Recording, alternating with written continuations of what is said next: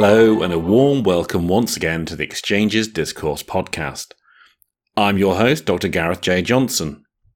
We're a companion podcast to the interdisciplinary Exchanges Journal, which itself has been published since 2013 by the Institute of Advanced Study at the University of Warwick, and for which I'm the editor in chief. In each episode, we may be talking to authors who have published with the journal about their research, about their academic publication experiences, and also their advice for new authors.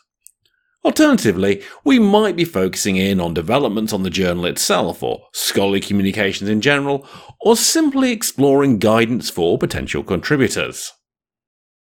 In today's episode, I'm going to be speaking once again with one of our past authors, so let's get to that. Uh, once again, I'm joined by one of the authors for Exchanges. This morning I've got, and I'm going to apologise now in advance for probably mispronouncing this name, Elloit Cardozo. I'd like to introduce yourself and just tell me a little bit about yourself. Uh, sure. My name is Elloit. I'm a researcher from India. I am trained in literary and cultural studies. I am interested in writing about, reading and writing about popular culture, film studies, and hip hop studies broadly. And that's where my paper in the paper that I wrote for Exchanges, that's approximately where it came from. Mm, excellent. And obviously, we're going to talk about a bit now, actually, because I mean, it was, I was really interested. This whole idea, I mean, the, for those who've not actually read the paper, it's the sagacity of words, Gandhi and 21st century hip hop. Beautiful, two different areas to bring together hip hop culture and Gandhi. You know, I, I, was really fascinated reading it, and it was something we've very much not had in exchanges before. Perhaps you'd like to tell me a little more about the paper for those who haven't read it. Sure. So I'll, I'll tell you where the paper came from, mm, so you know what mm. vantage point it came from. So when I was working at an institute, at a research institute in 2019 under the Ministry of Culture, Government of India, 2019 apparently was a very important year in Indian history because it was the 150th birth anniversary of Mahatma Gandhi. It was 75 years since the foundation of the Azad Hind Fauj, which is also called the Indian National Army, and it marked 100 years of the Jallianwala Bagh tragedy. So the organized our higher ups told us that we need you to go to schools and colleges and universities and talk to students about these things because mm. these are important events. So the thing is not all of us working at the institute were historians. Like me i'm not a historian. And even if i was just going to schools or colleges or universities i felt not having specialized in history if i go and talk to them about history it wouldn't really be fair to them. I'll be pulling them i'll be making them pull a short straw mm. so I thought of what I could bring to the table which would make it interesting So my thought process basically was in the age of the internet, in the age of Google, everything is available to you at the hit of a few keys. So if you just search Mahatma Gandhi, you'll find a lot of stuff. Mm. But a lot of people don't want to go and search. Mm. So what I thought is, what can I do which will make these kids curious enough to go and Google Mahatma Gandhi? Because if they Google him, there's all for them to do. And I thought about what I am doing and whether uh, I can in any way bring that to the table.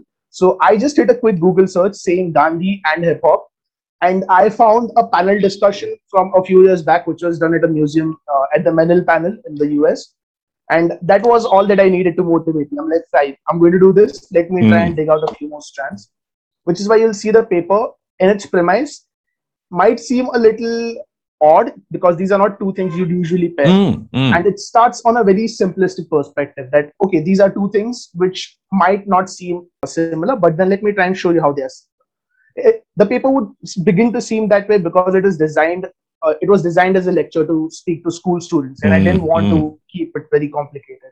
So as I eventually got to writing it, I thought, okay, let me try and add a bit more meat to the bones and make it a little more substantiate for people who want to read about it and not just listen to it as a lecture. Mm. So that's how it came into being. I mean, that's a, a great way to approach a paper, I have to say, particularly for journal at exchanges, where we are talking to these broader audiences that you've started mm. there at the sort of fundamentals, but led them on that journey through into the more complex, more scholastic, the more interesting almost areas of it. And I think I can see it's been reflected very much in its download stats. It's been one that you know, has been quite heavily read by our community, which is great news, particularly for papers like this. I think just you know are investigating areas we have not covered before. So uh, fantastic news.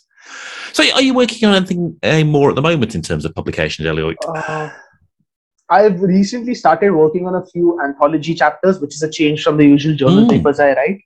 But that is not really something I would want to talk about. What I rather want to tell you about is a journal special issue that I'm co-editing. Oh, please do. Yes. which I in fact did consider approaching exchanges for mm. before deciding against it. I'll tell you a bit more about that as well.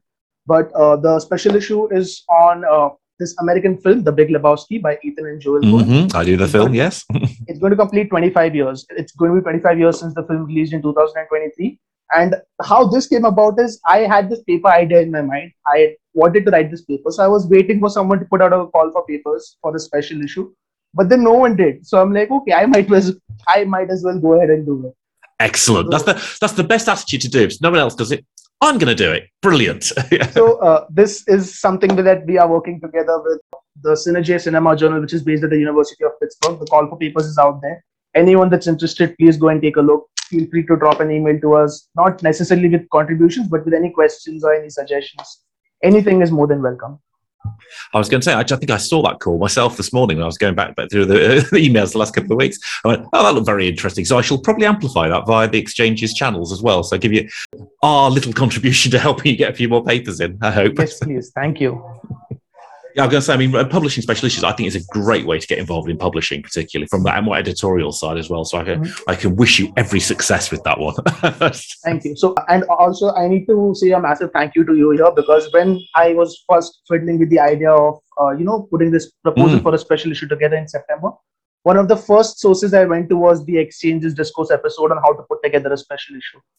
Fantastic. So, that's a genuine value from the podcast. That's really good to hear. that's generally one of the first places I went to, and it was sort of my skeleton of how to put mm. the proposal together. What are the check marks I need to look at? And uh, in fact, that is where I realized that exchanges might not probably be the best place mm. to go to. I'll tell you why. Because in one in the same episode, you've spoken about how to decide whether exchanges is a fit. Mm. And that helped me decide that exchanges was not exactly a fit because I feel exchanges publishes a lot of work which is which by its very nature is interdisciplinary. But when you're talking about a single screenplay, yeah, it starts out in film studies and then branches out into interdisciplinary. So I felt like if I even if I approached exchanges to try and do that, it wouldn't really be fair on the readership to know about the film beforehand. Mm. Well, it's all right. I'm not going to take it personally. I think it's you've gone on the right route. You've, you've thought about it. so, I mean, obviously, you've got quite a bit of experience in publishing. So, I mean, um, as you know, I mean, one, one of the things I do tend to ask people on this is, you know, I ask them about their horror stories. Have you had any bad publishing experiences so far in your career? Uh, so, thankfully enough, I haven't had really bad experiences, uh, mm. as in, mm. as compared to the experiences I've heard other people have, where they paid money to a publisher and then their paper just vanished, never got published. Mm. I hmm. thankfully haven't had something of that sort, but more run of the mill stories where I sent a paper they've said they'll get back to me. They never did, and then I never heard from them, which is more run of the mill, honestly, oh, compared to the other horror stories I've heard. That is so frustrating. I mean, I'm I'm always acutely aware for our own journal. You know, there, there are times that you know we we sometimes perhaps fall down in keeping authors uh, um, in the loop. And I really do stress it for my editors, if any of them are listening, do make sure you keep authors in the loop for what's going on. But it's just to never hear anything. So frustrating. I feel even getting that email which tells you that, okay, we can't publish your work, it at least gives you some form of closure. But not getting that is like, there's always this question mark. Have they forgotten about it? Is it not good enough? Did it go to yeah. I don't know what happened. Yeah, that clarity. You know, I don't care if you say no just tell me no. Because of course at that point as an author you you know you're released from any kind of contractual obligation. You can take that article elsewhere because chances exactly. are another journal will want it. Exactly. Yeah. And no, a no. lot of the times it's not that your paper or your work is not good enough. It's just that it's not that good a fit with the journal you first approached which you mm. find out the hard way which i don't think is a bad thing. I think it's mm. a great experience to have yeah, I think it's one of the things that every academic who's ever tried to publish anything can absolutely agree with. There's something they've experienced. so, what about, what about, good experiences? You know, uh, uh, you know, the place, place, people you've worked with, the place you've been. You know, what are the what are the things that stand out for you as sort of either good practice or just a generally good experience in publishing? So, uh, I I'm not saying this because I'm on the podcast, but generally one of my best publishing experiences has been with exchanges because at every stage I knew what's happening. Mm. I knew when it went to the editorial review. I knew when it went to the peer reviewers.